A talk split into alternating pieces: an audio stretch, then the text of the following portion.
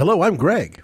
Let's have an inappropriate conversation about the open door policy, how you interact with your supervisor. Or as I've sometimes called it, the door is only as open as the mind inside the office.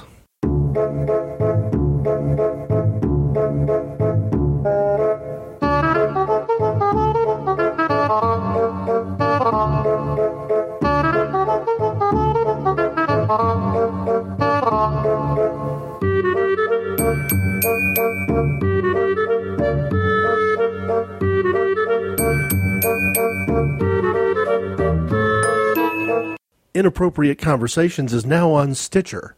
You can listen to this show on your iPhone, Android phone, Kindle Fire, and other devices with Stitcher. What is Stitcher? Stitcher is smart radio for your smartphone. You can find it in your App Store or at Stitcher.com. It's a way of listening to shows anywhere you go. Stitcher Smart Radio is the smarter way to listen to radio. The door is only open as the mind inside the office. What exactly does that mean?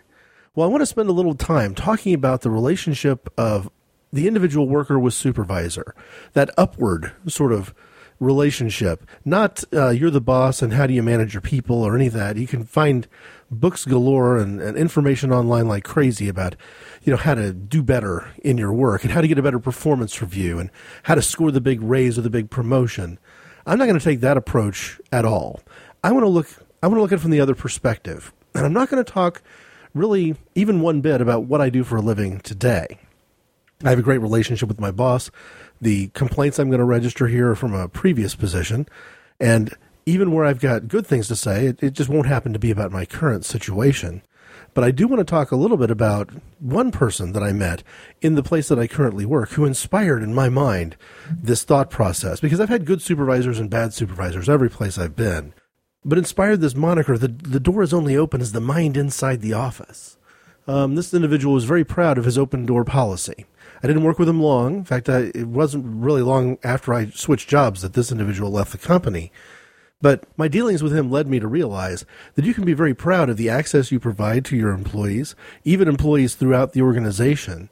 But if I come into your office to present you a problem, and I already know when I get there what your answer is going to be, and your answer always plays out exactly as I expected it to be, what was the point in making the trip? If your mind is made up and I can't possibly influence you, well then why would I why would I spend the time and energy trying? It's almost an IQ test for me that I, I fail by going through that particular open door. Now there are times when supervisors have their hands tied. But let's be honest, there are very few jobs where there isn't some collaboration, there isn't some art to the science of what's being done. Even in areas like, I would assume, um, surgery, where there's some very clear things that need to be accomplished, and there's probably a lot of wrong ways to do a surgery.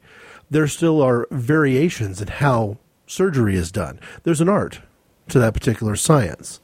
So, this notion of, of that closed minded individual can provide all the access he wants to uh, is essentially about taking away collaboration. So, there's two ideas I want to sort of emphasize today. One is this kind of idea that you're in collaboration with your boss, whether he likes it or she likes it or not and whether you like it or not. So make the most of it. This isn't even a just deal with it kind of speech.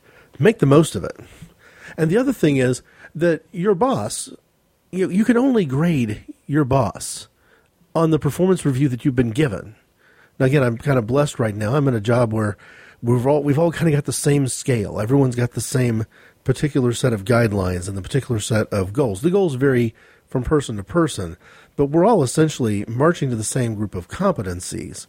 Therefore, I do kind of know what my boss has expected of him by his boss, and what his boss has expected of him by his boss. So I've got an advantage there. But I've worked in companies where the performance review process and the goals and expectations were very different from position to position. And you'd have somebody supervising somebody where his accountability for the work that his employees were doing was really pretty paper thin right? And I think if you're a boss, you've got to understand that unless your employees know what it is that's expected of you, unless you let them in a little bit, they're going to judge you based on the same review document, the same set of competencies that you use to judge them. Therefore, if your particular job doesn't call for you to be that actively involved in the day to day operations of what they do, well, you might want to find a way to let them know. Otherwise, they may decide they're not as committed to your success as they need to be for you to truly be successful because they may decide that you're not as good at your job as you should be based only on the fact that they only know the expectations that you hold over them. So that's essentially this idea of of opening doors and the open door policy and interacting with your supervisor. And it's, you know, perhaps practical advice this time of year when a lot of students are getting out of college and getting out of high school and taking summer jobs and people are graduating from university uh, for good and getting that first quote unquote real job in whatever their field of study might be. And it's a pretty good time to be thinking in terms of, hey, one year from now, if I start a job now and I get reviewed on a truly annual basis, one year from now, I'm going to be sitting down and having a conversation about what my work performance is. And it's really naive to think that the only aspect of that work performance that matters is the goals and expectations that were placed in front of me during my probationary period. Because there's another set of goals and expectations that I need to understand to be truly effective. And that's what my boss is dealing with and what he's supposed to be accomplishing. I'm going to use the male pronoun throughout here because uh, most of the examples that I want to cite happen to be men. One of the best bosses I've ever had, however, was a woman. And I'll mention her briefly at the start and then kind of go into the, the other examples the rest of the way. She hired me into what had been my second real job, still in high school, and the one where I took on the most responsibility. And a lot of the reason I took on that responsibility was because of her leadership. She had the big picture in mind. She wanted to be promoted. She understood that if she was going to run an entire district of movie theaters, that she had to leave in her wake people capable of running the movie theater that she was currently in and demonstrate a pattern of actually leaving effective future leaders in charge of every movie theater that she'd ever been in before that or that she would be in the future in this journey toward being a supervisor and being in charge of an entire area or region. To my knowledge, she was successful the last I met with her. She moved out of the state that I was in into another state with the same chain taking on instead of a twin cinema responsibility, a multiplex responsibility. And a lot of that was that she was a very good planner. Didn't take the downtime that is really truly baked into the movie theater experience for granted, where even if you've got a multiplex, there's going to be moments when you don't have a movie about to start or about to let out. And she did a good job of organizing her team and managing that time to where difficult and really um, unhappy tasks that had to be done uh, using Brasso on brass stanchions and cleaning popcorn poppers inside out, underneath, and back. So not the cleaning the cooking area, but actually the the maintenance sort of cleaning that you would do. Uh, occasionally ripping out the entire fountain area and, and, getting the lines as clean as can be, and make sure that nothing's going wrong in the in the soda pop serving part of the theater. She had all that work done during normal business hours and leveraging the time available, especially in a twin cinema where two movies are starting and there's usually uh, an hour in between each set of show times where tasks can be performed. And she was able to lead that in a way that we were all in this together. It was us as a team, and it was quote unquote our theater. Well, how do you get that? The only way you get to the point of people thinking of this, this particular job, this business as being ours and not just yours I'm an employee. I come in out of nowhere. I don't have any experience working in movie theaters. My chief qualifications are that I wanted to work and I loved movies. So that doesn't really necessarily make you the best popcorn popper around. It doesn't give you a tremendous amount of skill counting down a cash register on the fly. These are things that I had to learn on this job. But you have to give up a little bit of your power and control. You have to cast a vision but then you have to allow others' creativity to come into it in order for that joint ownership to occur. One of the best examples I've heard recently of this was when the actor Michael Emerson uh, from Person of Interest and Lost did an interview on the Nerdist podcast. This is just a couple of months ago at the most. And in that interview, truly a discussion about the craft of acting and discussing in particular the audition process, Emerson said something to the effect of he saw his role as an actor, not so much as somebody who was a performer begging for a gig, hoping somebody quote unquote gives him a job, but as a handyman coming in to help a director and a writer solve problems. Now, that can be tricky when you're helping a director solve a problem he doesn't know he has. But a lot of times, the audition process is truly a problem solving venture. I don't know who we're going to cast in this particular role. I'm not sure that the people that we've seen so far are right for the part. And what Emerson would do, you know, partly to help him learn lines and bring creativity into the audition process, to bring something to the character, was to do his part to identify uh, what he thought maybe the role needed, but also to listen, pay attention to what the director says. So you've taken the script from the writer, the writer's feedback is in place, and you've decided what you're going to do with that. That's not enough.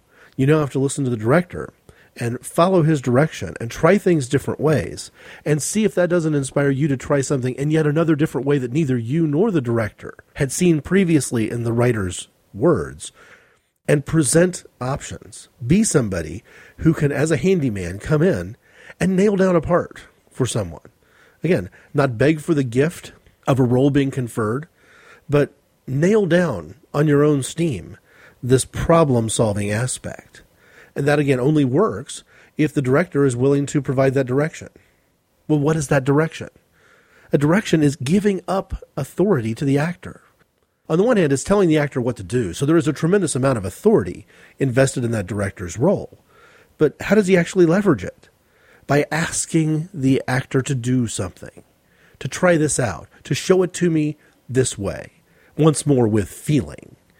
And the actor, by taking that conferred power can deliver something truly collaborative. In every business where I've ever been truly successful, it's been on some level a collaboration. It's been the managing editor of the newspaper willing to listen to a copy editor when he says, We're making a big mistake here. There's a whole side of this story we haven't even asked about yet. And not say, Hey, you're fresh out of school, you're here to write captions and headlines, shut up and get back to work. That would be an example of a bad result but a good result. You know, people listen to each other. Understanding that you've hired not just somebody for a task to be performed, but for their creative potential. And if you've hired well, that creative potential is greater than you know. If the first two bosses I had when I worked in real jobs were women, and one of them was an outstanding boss, and the other one was, you know, forgettable, for want of a better word, where were the negative experiences? How did things turn for me when I switched from the newspaper business, for example, over into retail. Well, you know, working in the record store, in the mall, that sort of thing, or even in the bookstore and in the mall. One of the things that I noticed right up front, kind of in that regard, was that there was a lot of personality. I mean, I wasn't really expecting it. When you're bagging groceries in a grocery store, personality is not a factor here. You know, you go where you're told to go, you do what you're told to do. It's as simple as that. And I was used to the personality and the personal interaction in a movie theater, but why wouldn't you? Because it's a job where by design there's going to be an hour or so every day, maybe several hours a day, where there aren't customers to help, where there aren't tasks to be performed. Because, you know, if it's a long film, uh, the customer is going to be inside a room, occupied, doesn't want to be bothered, doesn't want to be interrupted. So you have that time to interact. But in retail, I was kind of caught off guard by how many judgments were coming my way. And just to cite kind of a few examples, because I ran into, um, you know, type A, type B personalities, uh, master manipulators. One of the few times in my life I felt like I was the, I felt I had a good understanding of what prejudice truly is. I get to that story in just a minute, but I think it's important to understand the theory that I have that my success is all about my boss's success. And sometimes that means you're protecting the boss from himself, or protecting him from his boss, or protecting both of you from circumstances beyond your control, weather, irate customers, things of that nature. Sometimes it means that you're providing the backup. You're providing the strength, the consistency that allows other people in the organization to take risks. Now, it's interesting that those can be people who work for you or your peers, but also can be your boss or it can be his boss. I always liken it to be sort of like like the relief pitcher, that if you know what I can deliver, if I'm consistent enough in what it is I do, if I'm on some level actually even predictable, then it's possible for my boss and even my, my coworkers to take risks where it makes sense, knowing that at some point they will hand off the situation to me and have a reasonably good idea of what I'm going to be able to do. The relief pitcher. So your starting pitcher in a in a major league baseball game come in. If he doesn't get through the fifth or sixth inning, then he's failed completely. But at any point after that seventh inning, or even during that seventh inning, it's okay for that person to exert 100% effort, really put it all out there, and not be able to effectively pitch much further. Because a good baseball team is going to have quality relief pitcher who's capable of stepping in. At times, I've been that relief pitcher who's been situational. There's times when you want Greg going to the bank or behind the cash register, and there's times when you don't. And so it's situational. There are times when I'm uh, asked in, in my current position to speak in front of groups of people to explain policies or procedures or to give a status update of sort of the state of things or where we stand on a particular goal. But there's also times when I, I'm not called to do that. And I, I always view that as a relief pitcher mentality. This is not the situation, either from a game perspective or from a batter perspective. We want to put that particular pitcher on the mound. That's okay. But being in the bullpen, essentially being out there, provides the ability for somebody to really tap themselves out, to really overinvest, to overexert, to take a few chances. Because in a lot of businesses, it's the chances that ultimately yield the, the big strides forward. You actually have to deliver three outs an inning to be successful in baseball. And in any business, you've got eight hours a day, or if you're a store, however many hours a day you're open. You have to deliver the, the day-to-day grind, so to speak. But once you've assured that you can cover that territory, innovation comes from something that goes above and beyond that. And I found personally, as a boss, it's much more difficult to be innovative when you don't have confidence in what the people who directly report to you are going to do. So I try to be that guy. But then sometimes you actually have to just flat out get in the way. You have to take the lead. And there's two ways that works. And in each way, it's crucial to know how your boss is measuring his own success because the first thing you have to do is to make sure that if you're covering more territory than you're used to covering, that you're doing it in a way that it doesn't just do what's right for your performance review or your development or your esteem, but it serves his purposes as well. And the other thing is understanding what's going to get him in trouble. Where's that line where your actions, you're making a change and doing something slightly differently because you've been asked to take the lead, is not going to get a positive result? is just going to lead this individual into trouble. Because if you do nothing more than keep your boss out of trouble, well, then you're probably going to be at least marginally successful. So I want to cite a couple of good examples and bad examples, and then kind of come back to this idea of collaboration and how it works. Because I think for some people, they wouldn't accept the idea that any sort of relationship in work uh, could be collaborative unless you're equals collaboration is something you do with somebody that you're on a level footing with. And I don't think that's true. I don't think that's true at all. In fact, a lot of the best work that I've done has cut across levels, across tenures, across departments, where people who've got a bigger commitment to doing the right thing than to doing what the policy and procedures say they should, who know their place not in a way that limits their behavior, but know their place in the sense of the much bigger picture. My son looked me in the eyes the other day and asked, Pa, when's this war going to be over? I answered him that one day his children and his children's children would look back and know that four warriors stood and fought and answered geeky trivia so that children everywhere could be free. The names of those heroes fresh on their minds, their tongues and their tattoos. Omar from Costa Rica, Roe from Washington, and of course their fearless leader, Commander Jason. I'm Kevin from Canada, and this is Atomic Trivia War 9000. ATW9K.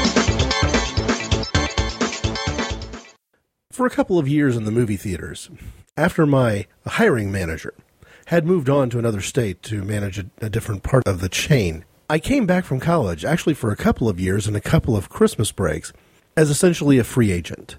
I'd gotten to know the executive leadership, the regional director, the district team leader, pretty well from my time in the theater because I knew them reasonably well and they knew that I was coming back, I essentially said, hey, put me wherever you want me. Um, it doesn't matter. Especially in the summer, I was willing to work multiple places. It didn't bother me if I had, you know, one shift in one location and another on the completely opposite side of town.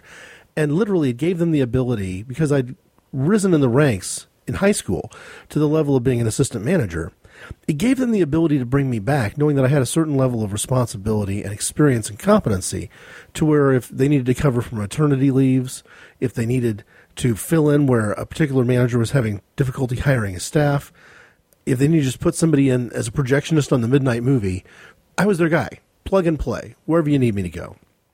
And so the first one of those um, summer times, not the first Christmas, but the first summertime where I was going to be in place for a while, I thought the first assignment I had was probably going to last because I was in this theater and there was a couple things going on. They were really ripping up the place. They were doing all kinds of work, relaying pop lines, uh, doing even some work. Uh, the engineers doing some work in the projection booth, and I just got the impression that the manager wasn't really in charge. He didn't have a grip on things, and it seemed to me like it made sense for me to be there. So I, I was working as if that was going to be a permanent assignment because this was the first time.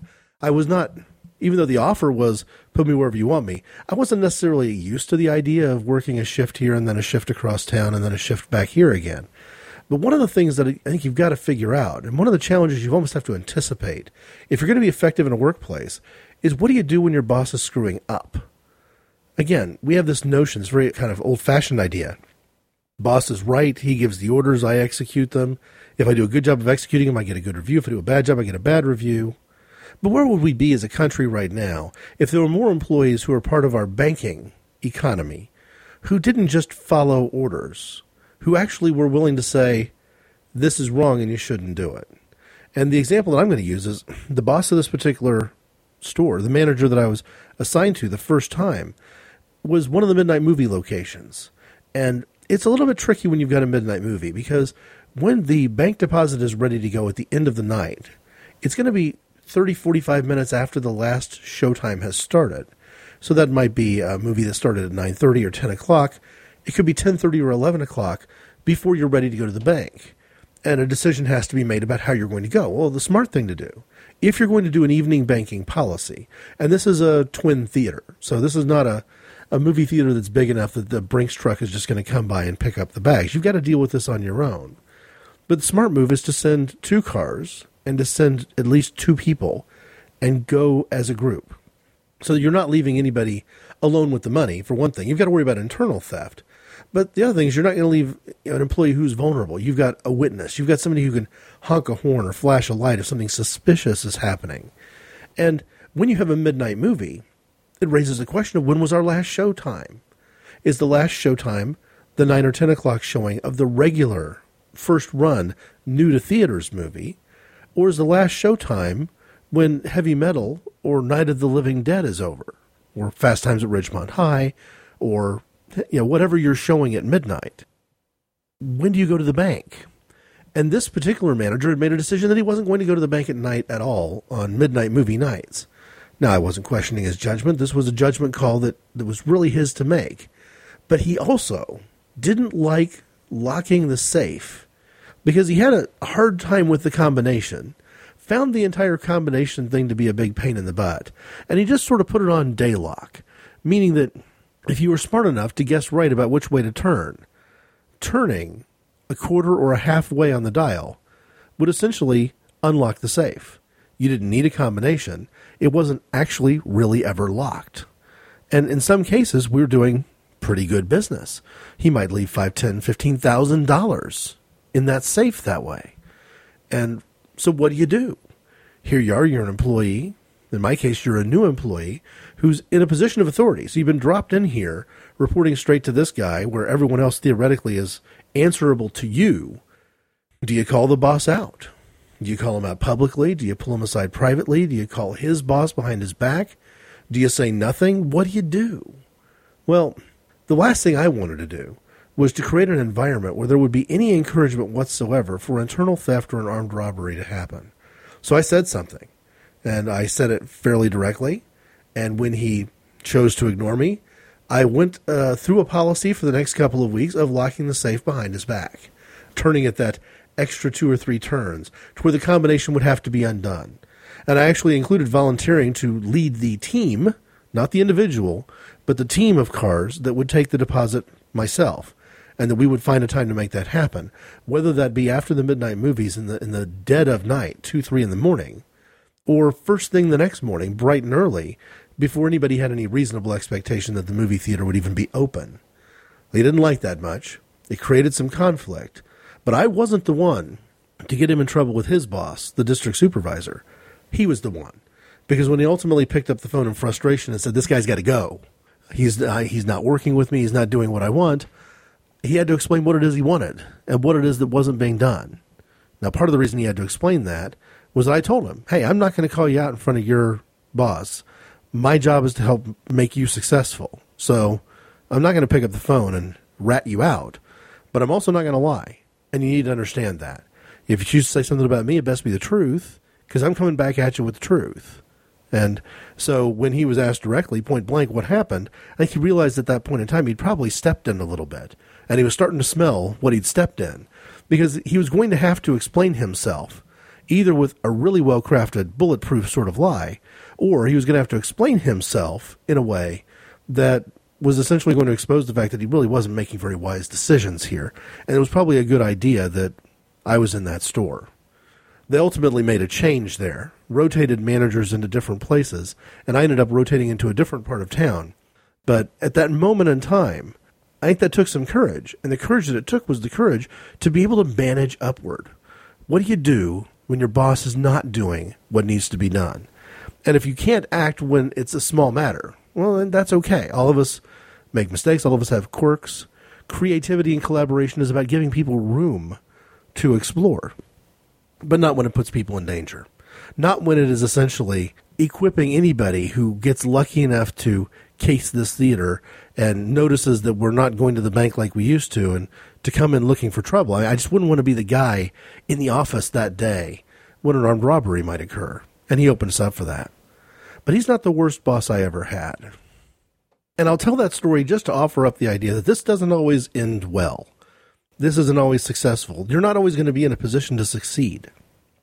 The worst boss I ever had was probably the first time in my working life that it dawned on me that I was actually being the target of some sort of reverse discrimination. I don't know which way to describe it. This individual had uh, gender and identity issues and questions that he was sorting out. I don't have an opinion about that. I didn't have an opinion about it then. I still don't now. He was a minority, and his taste in music was very different from mine. And one of the things I always sort of looked to when I got a new district supervisor is it was a good thing in the music store if that person was interested in what I liked and interested in sharing what he or she liked. But it was a bad thing when that became some sort of primary issue. When an assumption was made that this person doesn't listen to a lot of gospel music or a lot of R&B music, therefore he's probably a racist. And that's kind of where this problem occurred with this particular supervisor. I'd had lots of managers before and, and district team leaders before where I wasn't on the same page. Some liked dance music a lot more than I did. Some of them liked hair metal more than classic rock, so that we weren't on the same page there. And I can remember more than a few times, and I'll tell this story better someday, but more than a few times where people, uh, because I wasn't that interested in Bon Jovi and Motley Crue, assuming that my music taste was too soft, and I would just politely tell them, "Listen, I'm I'm harder core than thou. Don't make me go there." I know better than to play the music that I love in the store because a lot of the music that I love is simply not fit for public consumption. It's so much harder than a band like Whitesnake that it makes you wonder why Whitesnake isn't in the easy listening section. But it's tough when you're working with somebody who their music taste is all about Whitesnake and Bon Jovi, and yours is not. In this case, though, some of the differences in musical taste was because I didn't have a tremendous amount of steam for Milli Vanilli. Even before the Milli Vanilli scandal rose questions about whether the people that you saw in the music video were actually the band or not. It just wasn't my type of music. Or I wasn't that into R&B at the time. I mentioned before that at this stage in my early in my managing career in record store, I was getting into rap. It was a place where I was beginning to focus. But having somebody who was judging me because I wasn't already there, yeah, eh, that didn't help much. So, being a black man who had a family, was married, but also was clearly having some sort of gender issues of sorts, essentially was judging me, I think, in large part because I was white because I was Christian. I think he just made an assumption that that we weren't going to get along because he had a stereotypical idea of what a white 20 something, you know, middle class Christian man would be into, and he had enough evidence to suggest that it wasn't the same stuff he was into. I didn't like Rod Stewart. I didn't like Rick Astley. It's actually not true.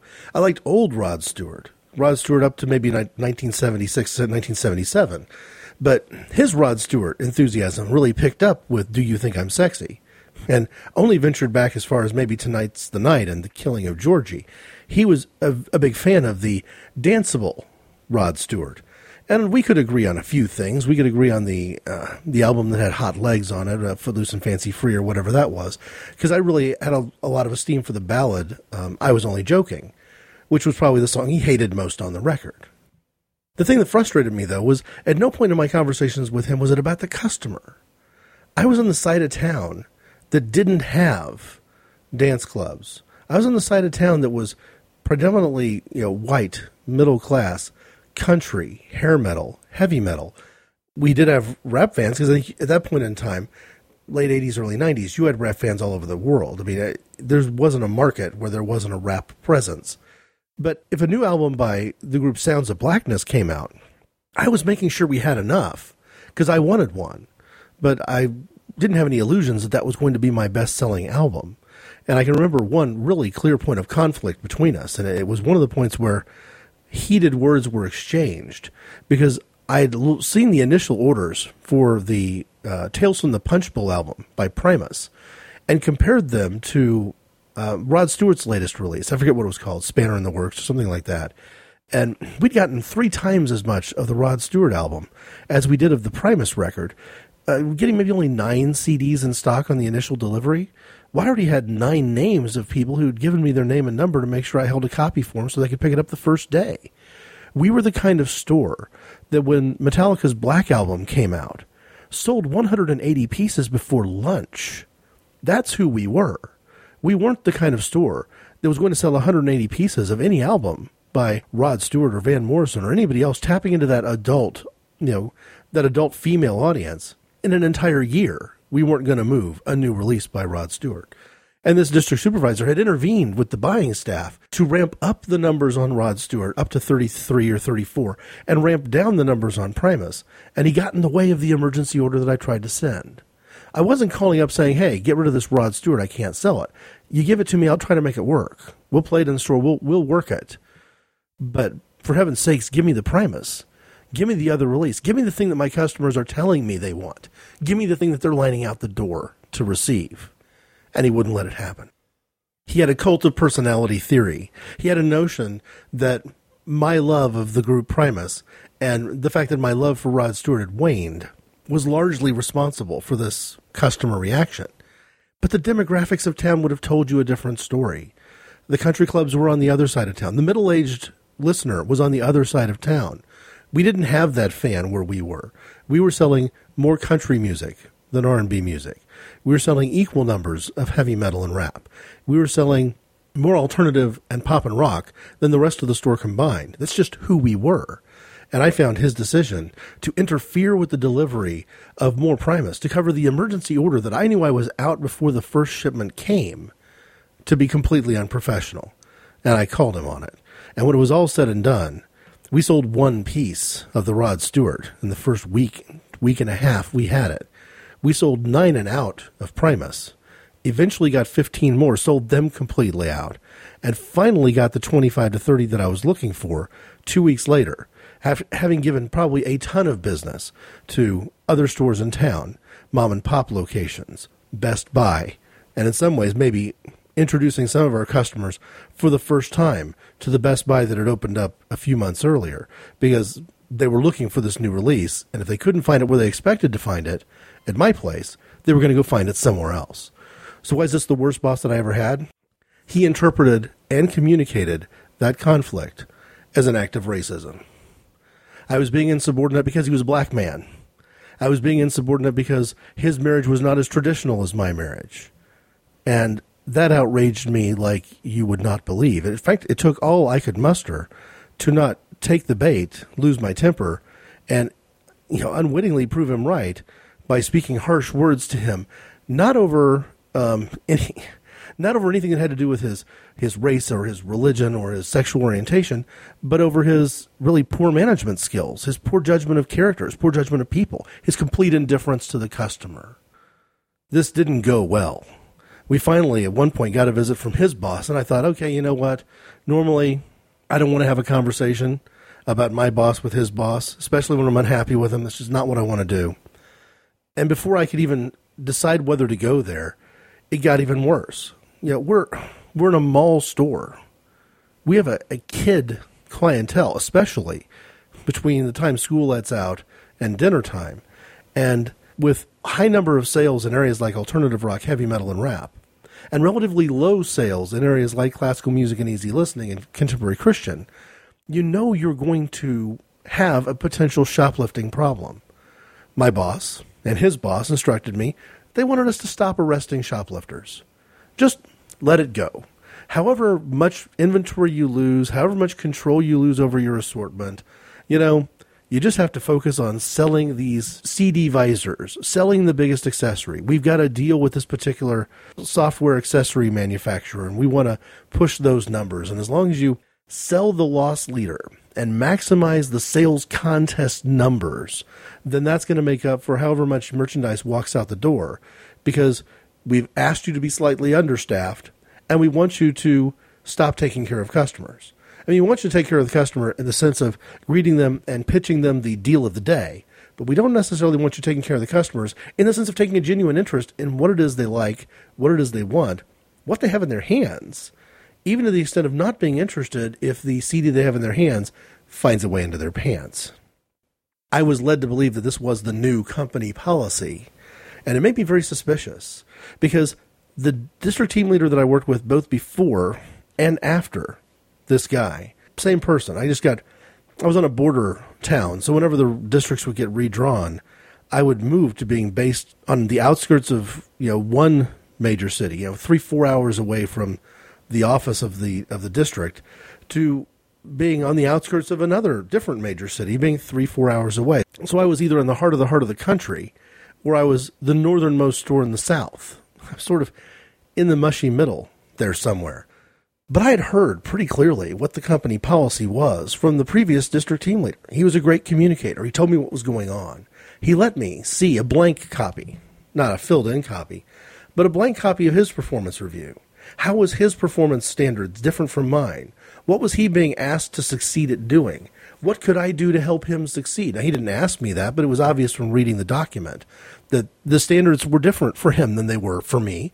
Being bound by a store is a different dynamic than being somebody who jumps from store to store and makes sure that all the stores in the region are progressing appropriately and following guidelines and, and getting the job done. I knew I was not supposed to lose control of my assortment. I knew if you let somebody walk out the door with a particular item, you therefore were never going to sell it.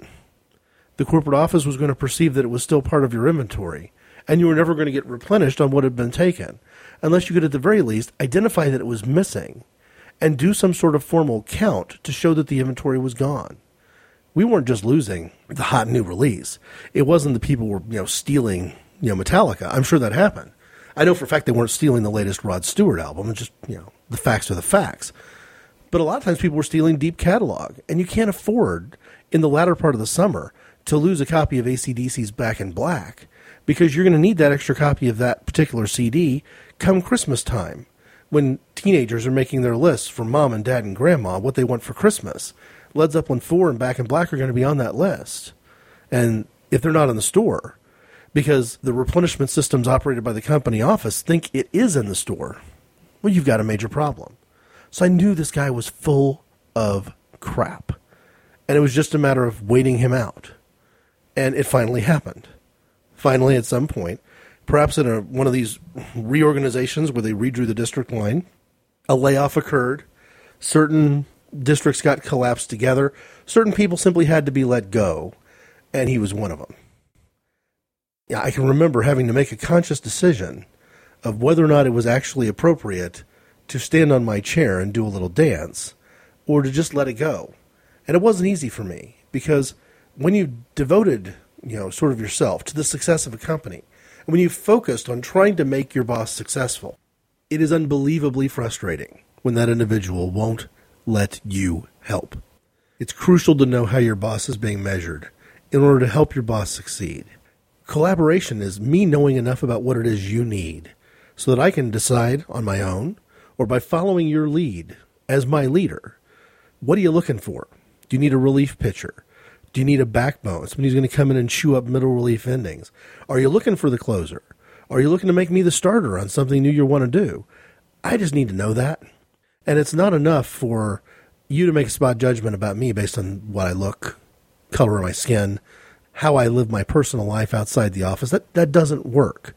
If you know what it is I like, that's good. That can be powerful. We can leverage that. Now, I'm not saying that I was some sort of superstar.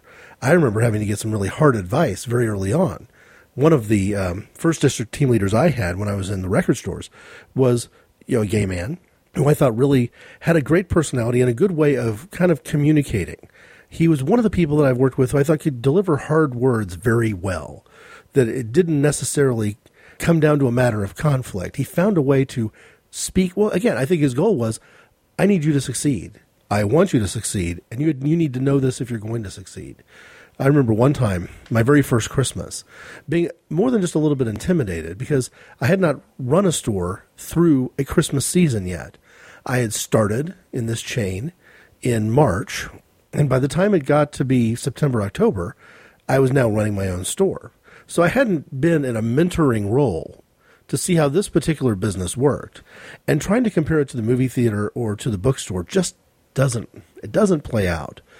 The movie theater did a lot more cash as a percent of total business, but just the flat out the, the amount of business that was coming in in the last couple of weeks before Christmas to the record store was pretty eye opening for me because you have uh, some aspects of retail will do a lot of their business, and you hear Black Friday and Thanksgiving weekend being really crucially important.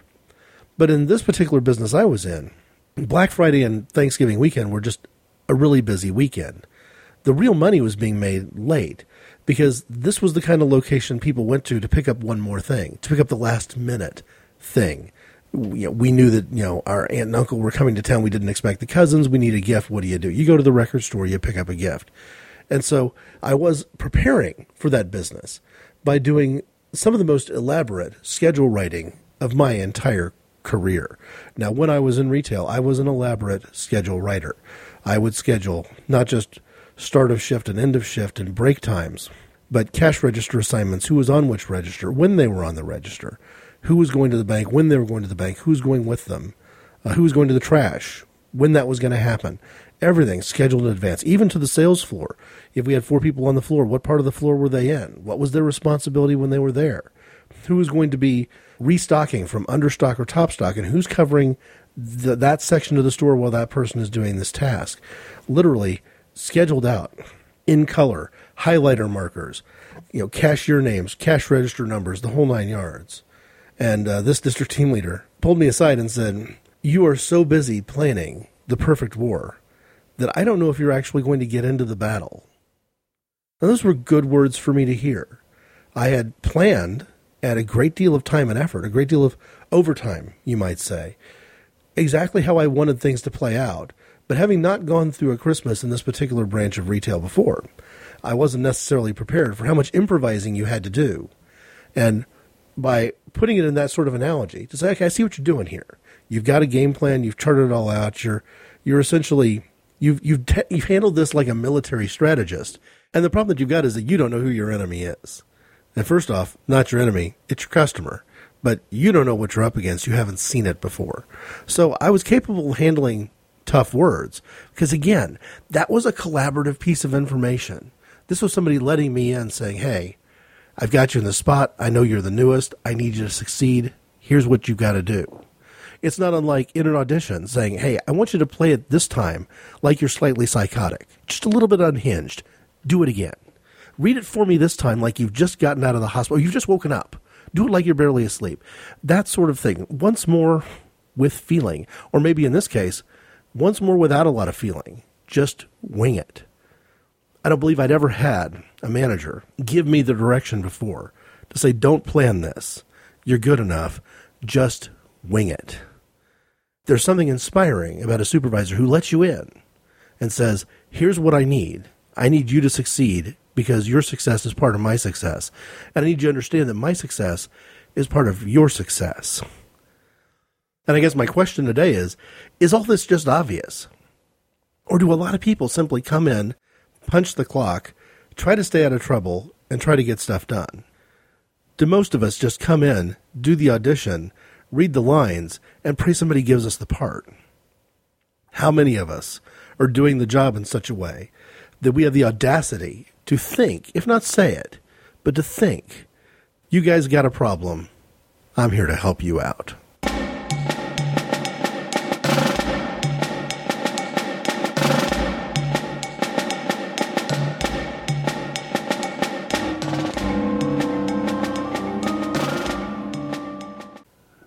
I want to go with an actor today for my different drummer, and I won't. I don't want to overplay how much Michael Emerson's inspirational words play a role here, but I'm not going with one of the best actors of his generation and the medium that he works. I'm going with one of the best actors who's ever lived, and I think I want to start by talking about the collaborative nature of of this sort of endeavor, this actor director relationship, this manager supervisor relationship by calling out a website called uh, empireonline.com and a feature that they do called Great Actor Director Partnerships. It actually has the headline uh, Notable Pairings, um, the 40 great collaborations in movies between actor and director. And the one I'm going to cite is, is not number one. Number one on the list, they've got John Carpenter and Kurt Russell. And number three, Martin Scorsese and Robert De Niro. So you're, you're in pretty good shape here in terms of pairings. Uh, they've got some really obvious ones: uh, Tim Burton and Johnny Depp, Billy Wilder and Jack Lemmon, and some that I would probably dispute. Maybe later we'll feel strongly about it, but whether I think of uh, Christopher Nolan and Christian Bale as elevating to this level yet, I'm not quite so sure. I would agree with Alfred Hitchcock and Cary Grant, Alfred Hitchcock and Jimmy Stewart, John Wayne and John Ford, and Federico Fellini and Marcello Mastroianni. Clearly, great examples. Derek Jarman and Tilda Swinton's on this list as well, ranked highly in the top 10. Now, the one I want to cite is Toshiro Mifune and Toshiro's relationship with Akira Kurosawa. And I really like the way the Empire website has worded it. Here's just a, a little bit of the blurb they've got for this particular notable pairing the 16 films that Kurosawa and Mifune did together. What's the secret of their success? Mifune's quickness and spirit of action contrasted brilliantly with Kurosawa's meticulous approach to filmmaking, making them a team to be reckoned with. Kurosawa's series of films with Mifune marked the high point in both careers, with most of the incredible 16 films they made together regarded as cinema classics. The pair more or less created the wandering warrior archetype in Japanese and world cinema, and influenced actors and directors from Clint Eastwood to George Lucas. That's an interesting point. When you look at uh, the notable pairings they mention, Rashomon, Seven Samurai, Throne of Blood, Yojimbo, and Sanjuro, I would also toss The Hidden Fortress into that list. With The Hidden Fortress, you've got a key inspiration for what would become the Star Wars film, 1977. For Throne of Blood, you've got a truly inventive Japanese interpretation of the tragedy Macbeth. It's ground that Kurosawa would cover later again with Ran being a version of King Lear, but that would come after the falling out, and these two men stopped working together. Rashomon you know, has inspired a great deal of things. Probably the most recent example is the film Courage Under Fire, starring uh, Denzel Washington, an attempt to modernize and remake Rashomon. But you also see that that idea of seeing a dramatic or a, a violent episode play out with three or four different witnesses perspectives, each one having a completely different version of what happened, short of perhaps the crime itself and the individuals involved. Seven Samurai would later become the Magnificent Seven, and is certainly an archetypal film of its of its sort. And Yojimbo and Sanjuro, a couple of uh, samurai films, would literally become the blueprint for Clint Eastwood and Sergio Leone's breakthrough works of The Man with No Name, the spaghetti westerns. Going back to the website, were they as good as anyone else? Well, they've ranked them number two all time, so that tells you something. Both men had stellar careers, both inside and outside Japan, but it's probably fair to say that they both did their very best work together. Mifune has said that he was only proud of the films that he did with Kurosawa, while the latter described Mifune as a kind of talent I had never encountered before in the Japanese film world. I have seen movies that these men have made spanning an incredible distance of time from maybe 19, maybe the earliest one that I've seen of the work that they did together, coming in the 40s. I've seen Stray Dog, which was released, uh, not their first collaboration, but an early collaboration, released in 1949, uh, followed by Rashomon in 1950. I've got a gap in my viewing where maybe I own the film, but I haven't seen it yet. Uh, I'm going to cite the ones that I own or that I have seen Seven Samurai, Throne of Blood, The Hidden Fortress, High and Low, which I'll come back to in a minute, Redbeard, Sanjuro, Yojimbo, so The Bad Sleep Well. Uh, just a large number of these films. Now, a lot of the reason I own these films is because of Kurosawa. I am essentially a director's filmmaker in terms of what I look for when I go to a movie, more so than an actor's film goer. But when it comes down to picking from the group of acting talent, there's a reason why I own more of the collaborations with Mifune than I do any other actor appearing in films by Kurosawa. In fact, of all the great Kurosawa films, probably there's only one or two, Ran and Dersu Uzala, that I think I esteem as highly as the ones that were done in this collaboration between these two men. Part of the reason I'm going to cite Mifune, though, is because of High and Low. When you think about all the movies that I've just mentioned, Rashomon, Yojimbo, The Seven Samurai, I don't think High and Low is the first one most people would think. But it's the movie that I saw that first made me think, my goodness, this really is an unbelievable actor.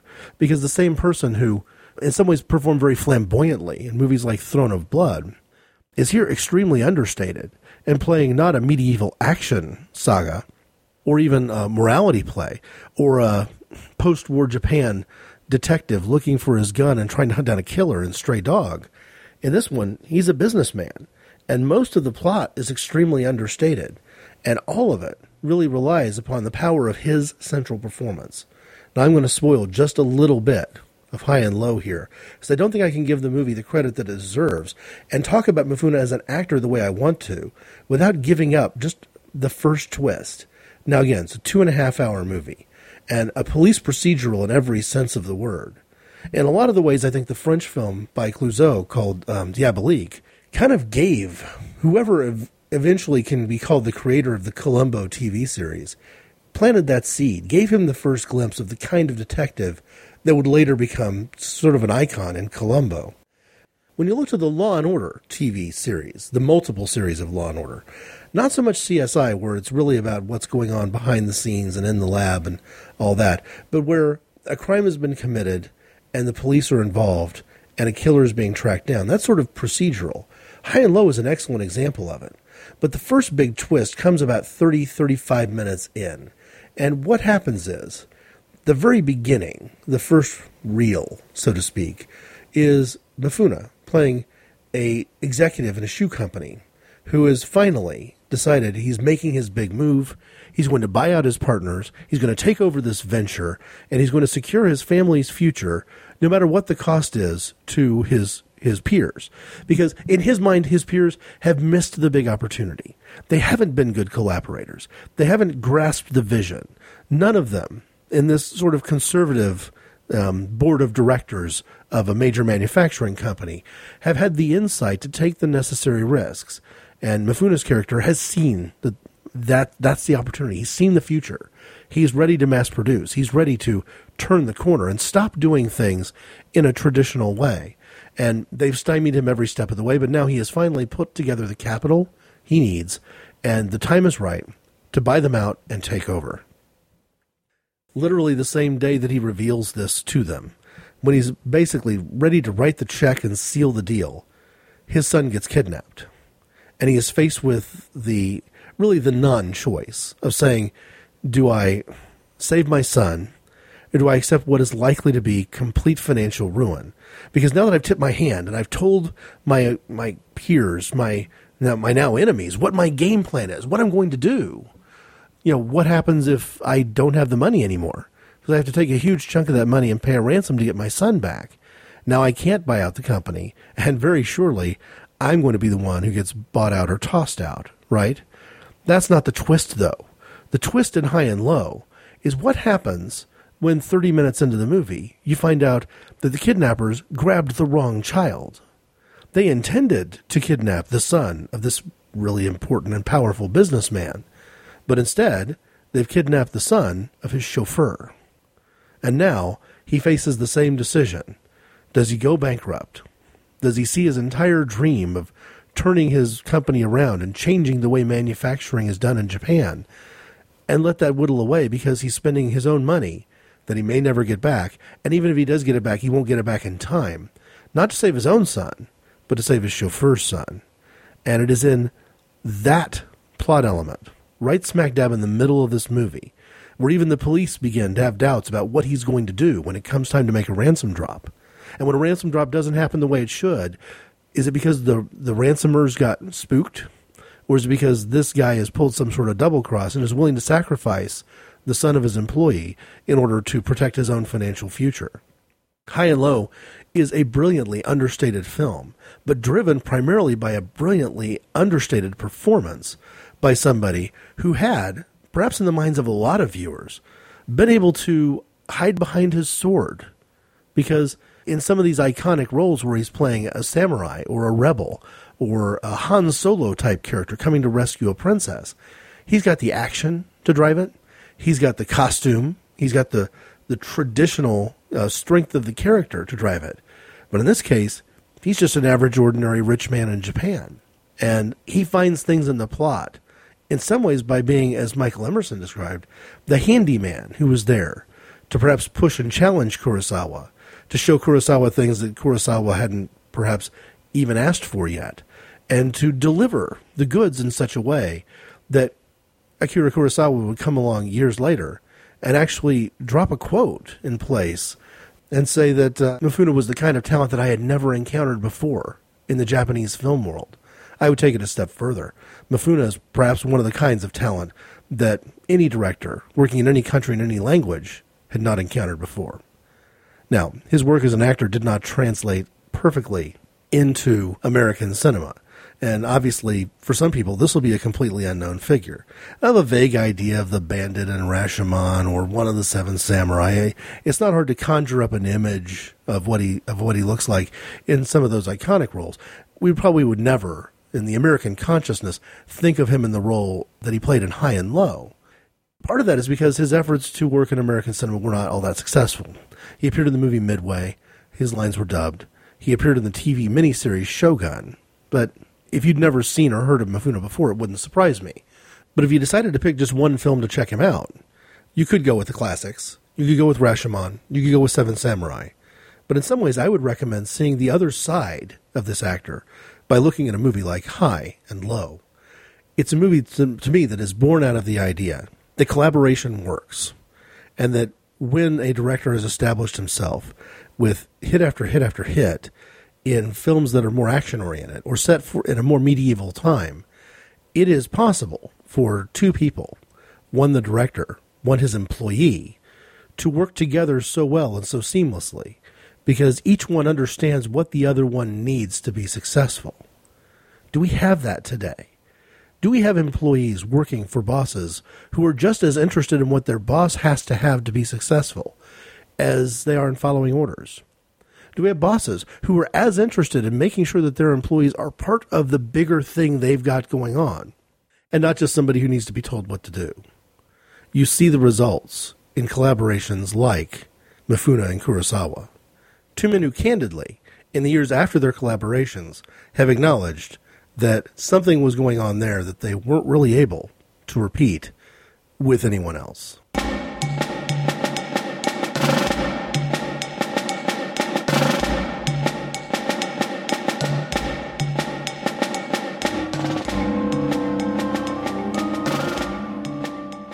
I won't pretend to offer advice on what to do.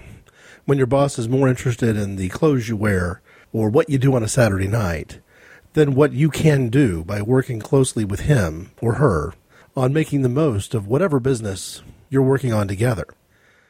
I didn't have success in that area, but I have repeatedly had success in areas where two people set their egos aside, let the venture that they're engaging in be defined more by the customer and less by the titles before or after their name. And I can't recommend it highly enough. Even in a volunteer situation where somebody is a paid staff member running a nonprofit organization and the people that they're relying on are essentially not just employees at will, they're not employees at all. They can come and go as they please, they're volunteers. You're not going to be successful if those people don't feel like they are part of this thing. They've got to feel like they're part of the profession, even if in some level they're factually not. Because it is inside the collaboration that we see great art. I would also suggest that it's inside this kind of collaboration that we see great commerce. If you'd like to put some dialogue into this conversation yourself, I can be reached at ic underscore greg at hotmail.com. And there is a place for different opinions on the website at http colon slash slash inappropriateconversations.podbean.com. Comments are enabled with the show notes. Thanks for listening.